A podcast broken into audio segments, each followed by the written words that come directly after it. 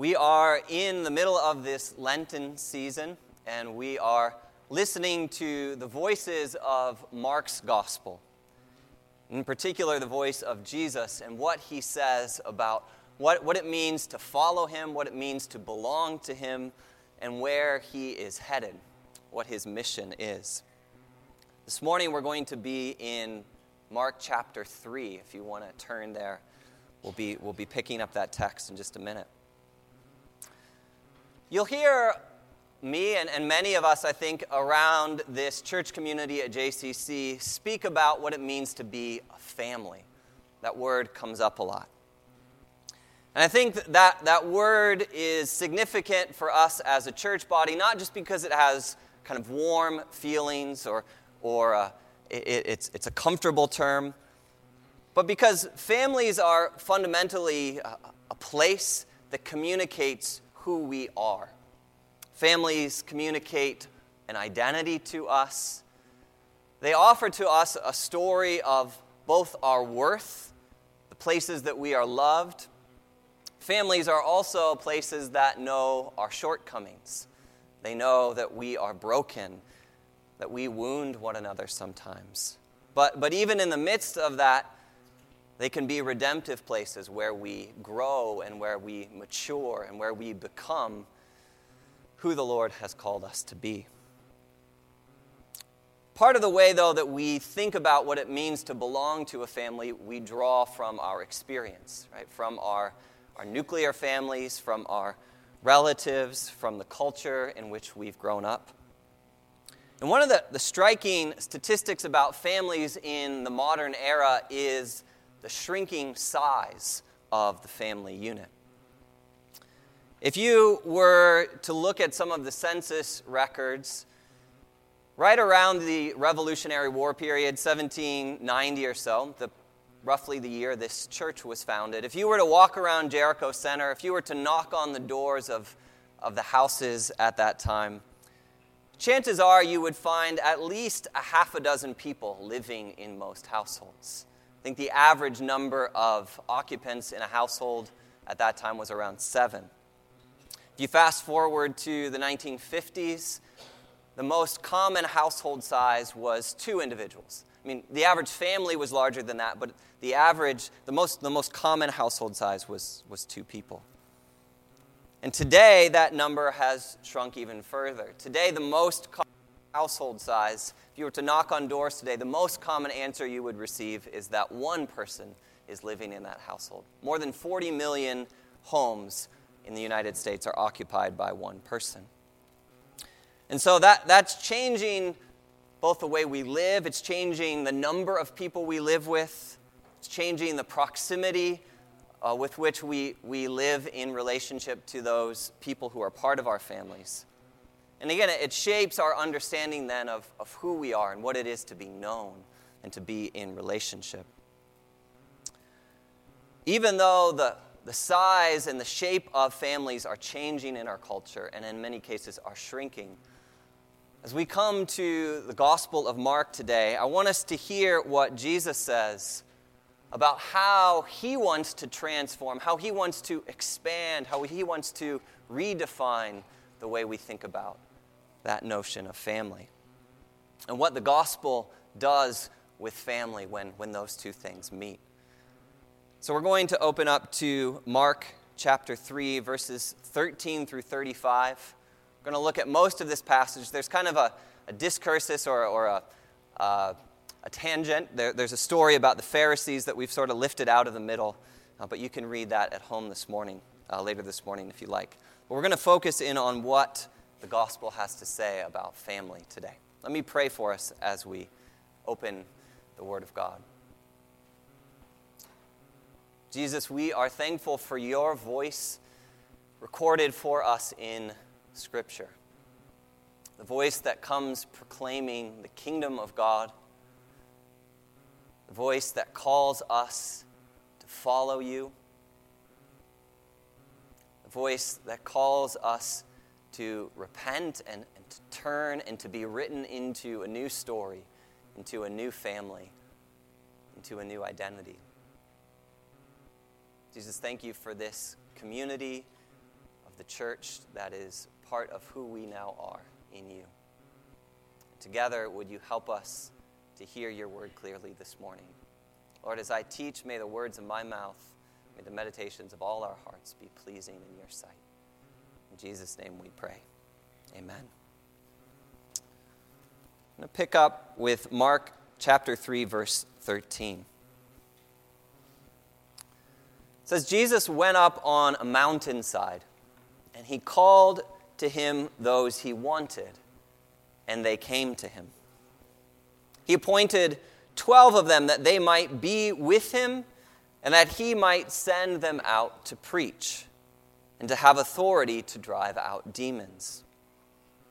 These are the twelve he appointed Simon, to whom he gave the name Peter, James, son of Zebedee, and his brother John.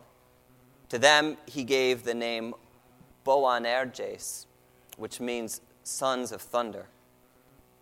Andrew, Philip, Bartholomew, Matthew, Thomas, James, son of Alphaeus, Thaddeus, Simon the Zealot, and Judas Iscariot, those who are the one who betrayed him. In these handful of verses in chapter 3, Mark describes for us what is the first gospel community. The first sort of core of, of people that Jesus assembles around himself there on a hillside in Galilee. And there's something about mountainsides that's, that's fundamental to the way God calls people in the scriptures. If you go back to the book of Exodus, right, Moses goes up a mountain in the Sinai desert. And there he, he takes an army of Hebrew slaves and he enters with them into covenant with the living God, and they become a new people, they become a new nation.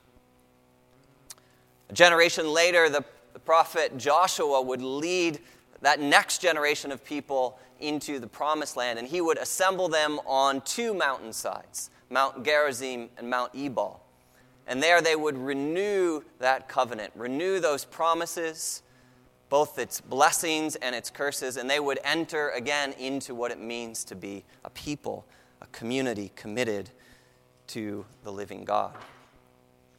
And so, here, when Jesus heads up this hillside or mountainside in Galilee, he too is about to refresh and to renew the family of God in that generation. And verse 13 lets us in on a little bit of Jesus' strategy. Instead of choosing 12 tribes of people, Jesus selects 12 individuals from a diverse, kind of wide ranging set of backgrounds. In this list, we have fishermen, we have tax collectors, we have zealots, we even have one who will be a betrayer. But the text says that they are all selected according to only one criterion. It's not so much about where they've come from or what they've done. They're selected, it says in verse 13, because they are the ones Jesus wanted. They're selected because they are the ones Jesus wills and desires to know more deeply. In these 12 guys, Jesus sees sort of unearthed treasures ready, ready to be brought forth, ready to be developed, ready to be redeemed. And so he calls each of them by name. He calls these 12 individuals on purpose, and he calls them to come in close. And as he draws them to himself, he says, You will be my disciples. And we might wonder well, what is the nature of that invitation? What is he inviting them to be a part of? Well, I think verses 14 and 15 give us a beautifully concise but powerful definition of discipleship.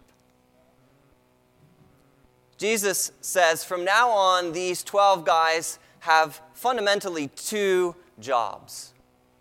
They are called to be with Jesus, verse 14 says, and they are called to be sent out by him.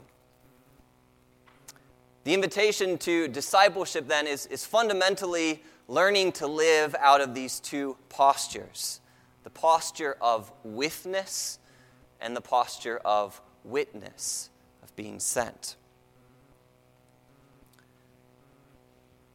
In this simple but, but really helpful book, simply called With, author Skye Jethani suggests that if we were to take the whole narrative of Scripture from Genesis to Revelation and everything in between, the overriding plan of God is, is always to find ways to be with his people.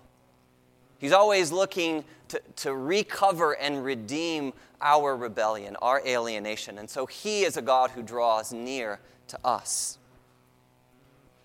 And so it shouldn't surprise us that when Jesus comes announcing the kingdom of God, that it's in our midst. That Jesus doesn't do that from arm's length as Brian said last week. Right? The, the call to discipleship, the call to know Jesus is one to be with him. And so he selects this group of friends and he draws them in.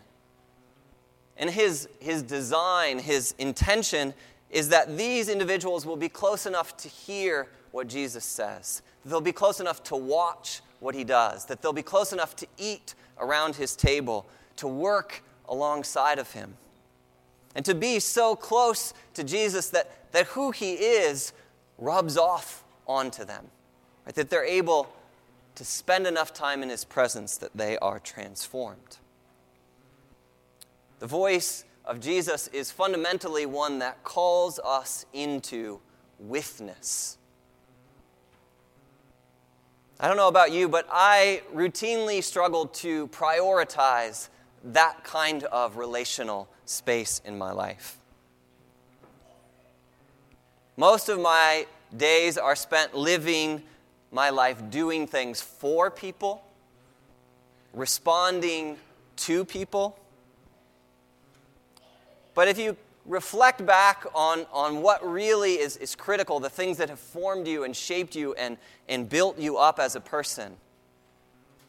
Right? Most of those experiences are ones of withness in relationship. Right? It's when we sense that someone is beside us, when someone is listening to us, when someone is supporting us and is behind us and is connected to us in our spirits. Think about how it makes you feel when someone says, Hey, I, I just would like to spend some time with you. I just want to sit down with you. I just want to be together with you today or for these next few moments. As Jesus calls us to be his disciples, those are the words he uses. I want you to be with me. I just want to be with you. And so we're, we're formed, we're shaped, we come to understand who we are by being in the presence of Jesus. But as we learn to enjoy and learn to give priority to that place of withness, Jesus then introduces a, a next posture to our discipleship, and that is one of witness. What we come to discover is that our relationship with, the community that we enjoy in the presence of Jesus Christ and the Holy Spirit and the, the fatherhood of God, that tri unity of who God is. That community and that relationship is not exclusive. In fact, it's quite the opposite. Right? The, the withness, the community of discipleship we experience in who God is, is one that is meant to go out and to bring others into it. As verses 14 and 15 explain, right, the, the 12 disciples are encouraged to move back and forth between times of being with Jesus and then times of being sent out by him. Sent out to bring others into that place of knownness. So, discipleship is both withness and witness. And we see that played out in the Gospels. Right? There are these times of intensity, these times of retreat, these times where Jesus brings the 12 or, or even the four closest disciples to him in a, in a very personal way.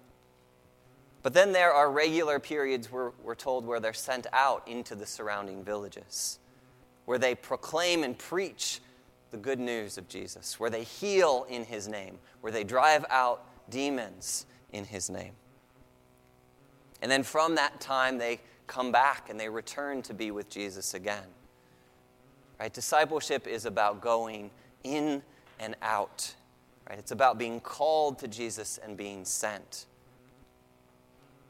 And in, in, that, in that rhythm, in that posture, Jesus says that, that he is developing, he is building, he is redefining what it means for us to belong to a family. And we see that in the way this chapter continues. Jesus gathers the disciples to himself, he calls the 12, and then he heads back into a nearby village. Verse 20. Then Jesus entered a house, and again a crowd gathered, so that he and his disciples were not even able to eat. When his family heard about this, they went to take charge of him, for they said, Jesus is out of his mind. And then there's this interchange between Jesus and the Pharisees there in the village. But in verse 31, we pick up the story again with Jesus' family. Jesus' mother and brothers arrived. And standing outside the house, they sent someone in to call him.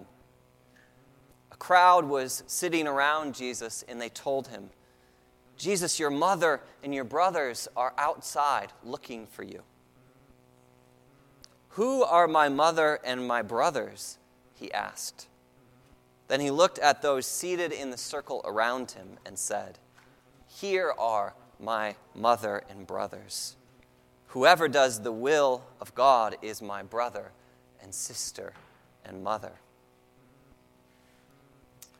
Jesus is redefining what it means to be in his family.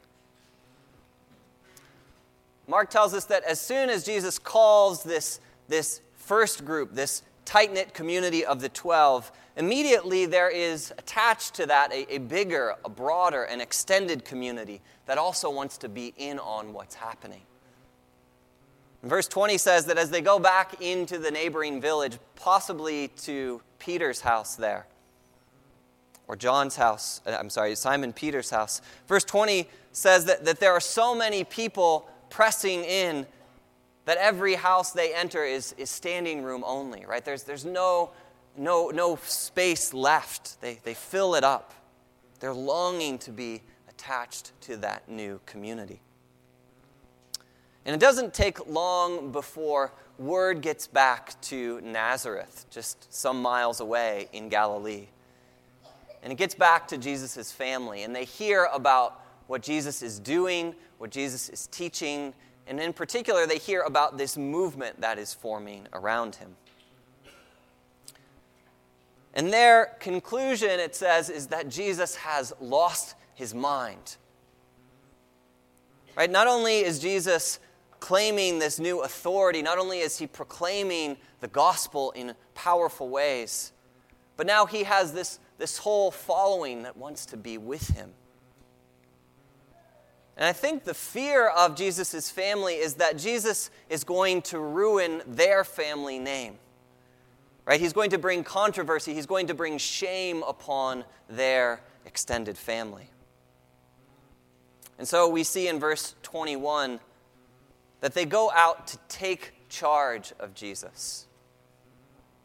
That phrase was used sometimes in the Greek to, to speak about apprehending a criminal and bringing them to justice. Right? The, the family has this sense that Jesus is in a dangerous place. Jesus needs to be brought back in. He needs to be brought back into their understanding and their definition of family. But when his mother and his brothers arrive, when they finally track Jesus down to this one particular house, Mark says they can't actually get a hold of him.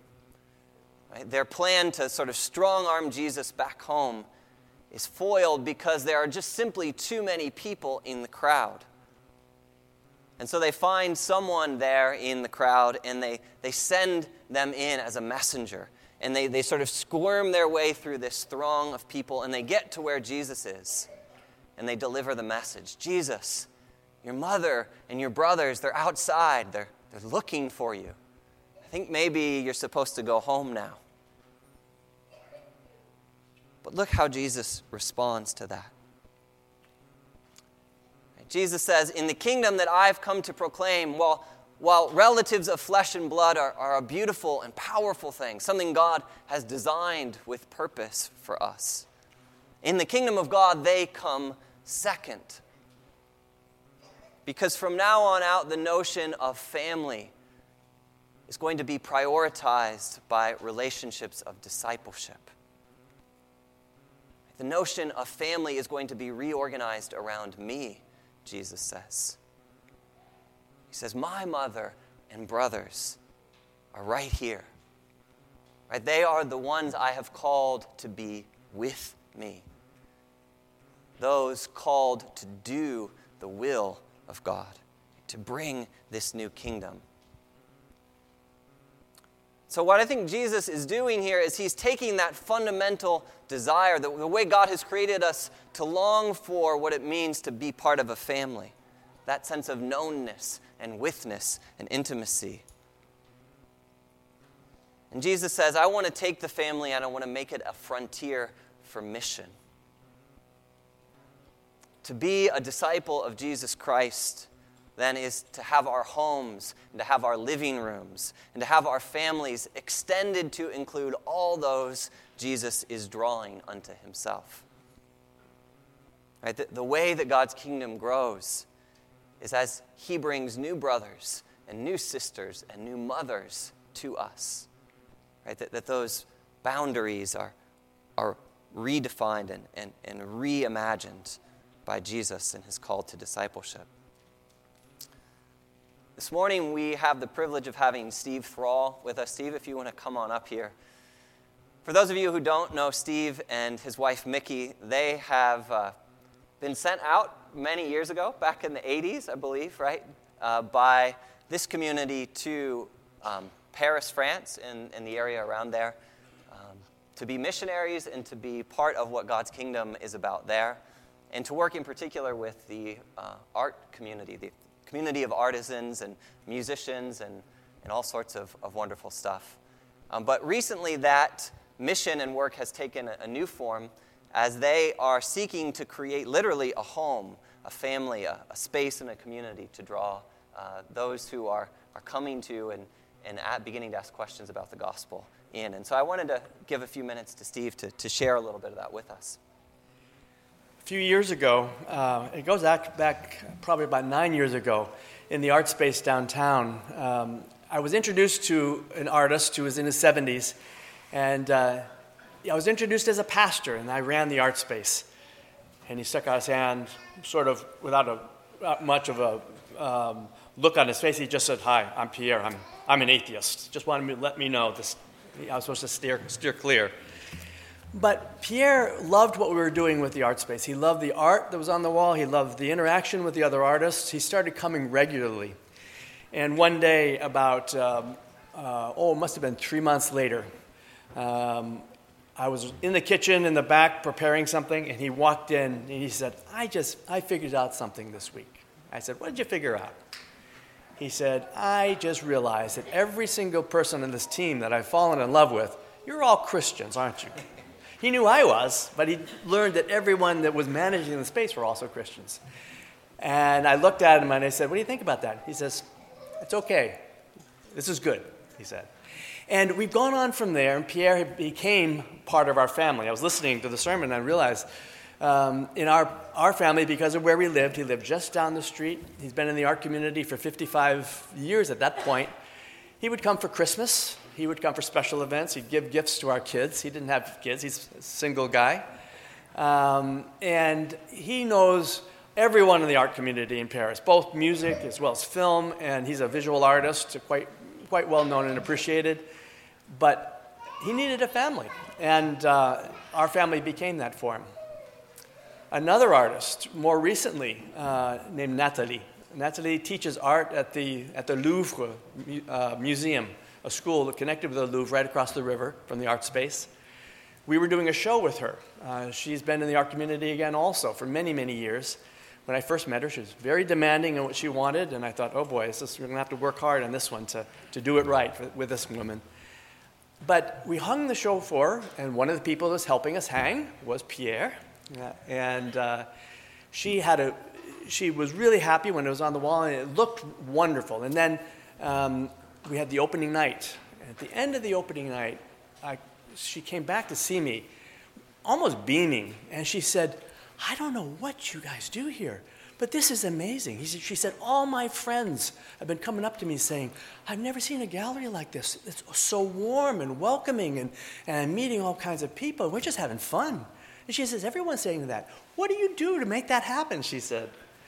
Now, she doesn't have any connection with the church, and I didn't, it wasn't my time to launch into the gospel, but I did say that, uh, uh, that you know, we, we are, a number of us are connected with, uh, with the church space, and we just, uh, we, we want to warmly welcome people. And she thought, wow, that's interesting. I've never met anyone like that before. And um, she came for, a, she and her husband came for a, a Christmas party that we put on. And again, she just absolutely loved it. And uh, there were about 90 artists there that night. We expected about 25. There were 90 artists there. Uh, and they stayed until after midnight. And the common theme was they needed community. Uh, and they didn't want to go home.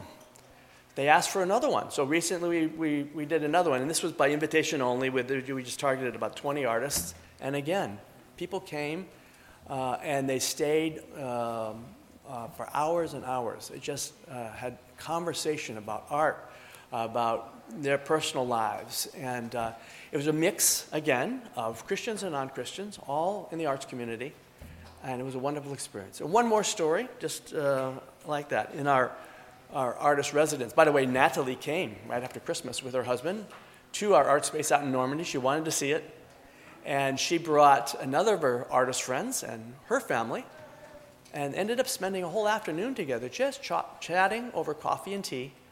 Um, and she wanted her artist friend to, to see what we were doing.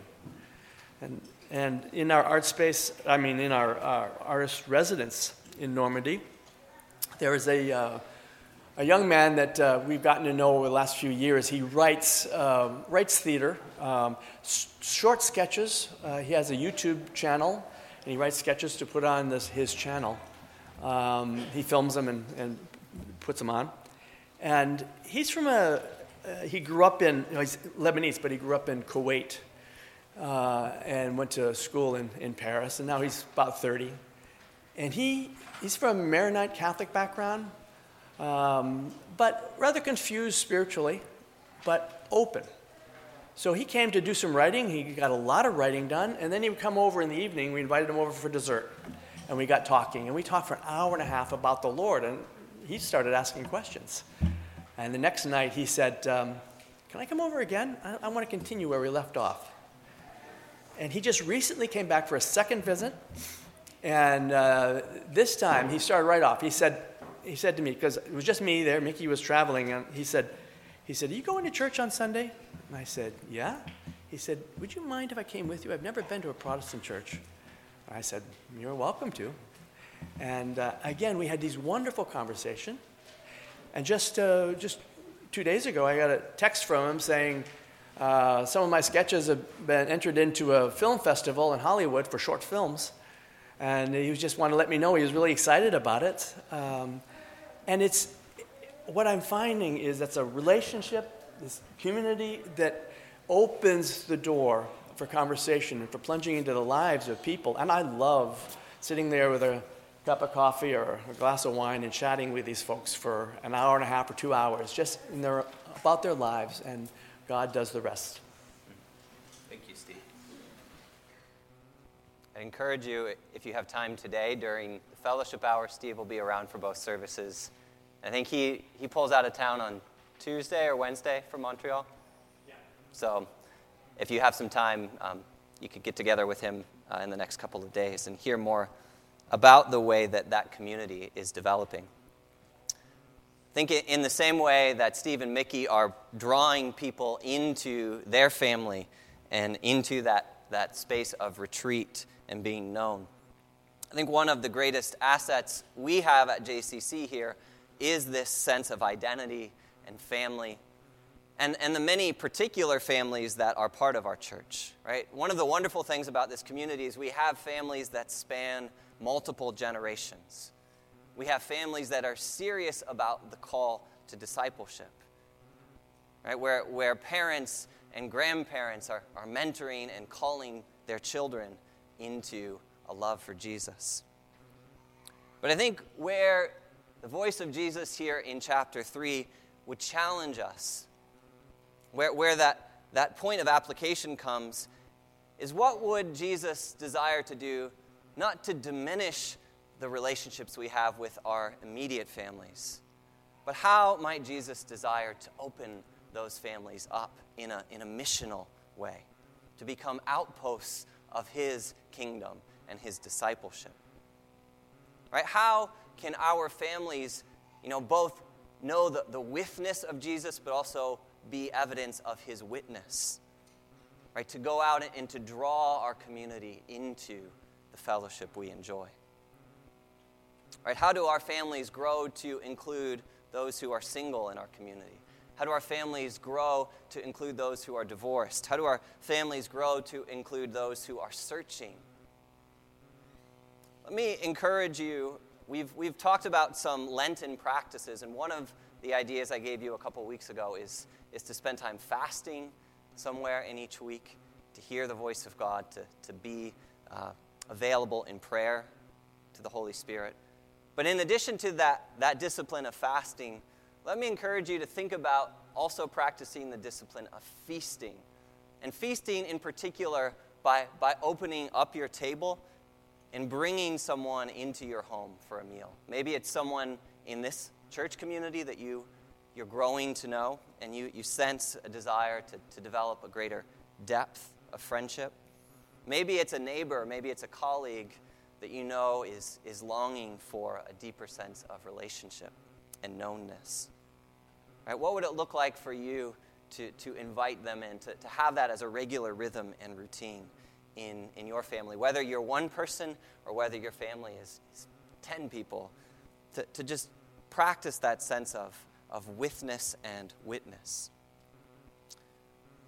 Finally, I, I just want to say to anyone who is here this morning and you, you are sensing that deep longing to be known, that deep longing to have a place of belonging, a place of witness. My prayer is that this church, that, that in the relationships that we develop, we would be a place of God's healing and God's mission, the proclamation of the gospel of Jesus Christ. And as we do that, that we might grow together to be people who could say, You are my brother, you are my sister, you are my mother, you are my father in the Lord.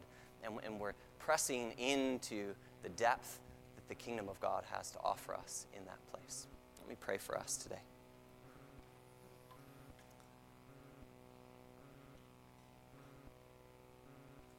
Lord, you are always working to make us your people. Lord, there is nothing about us that merits that favor.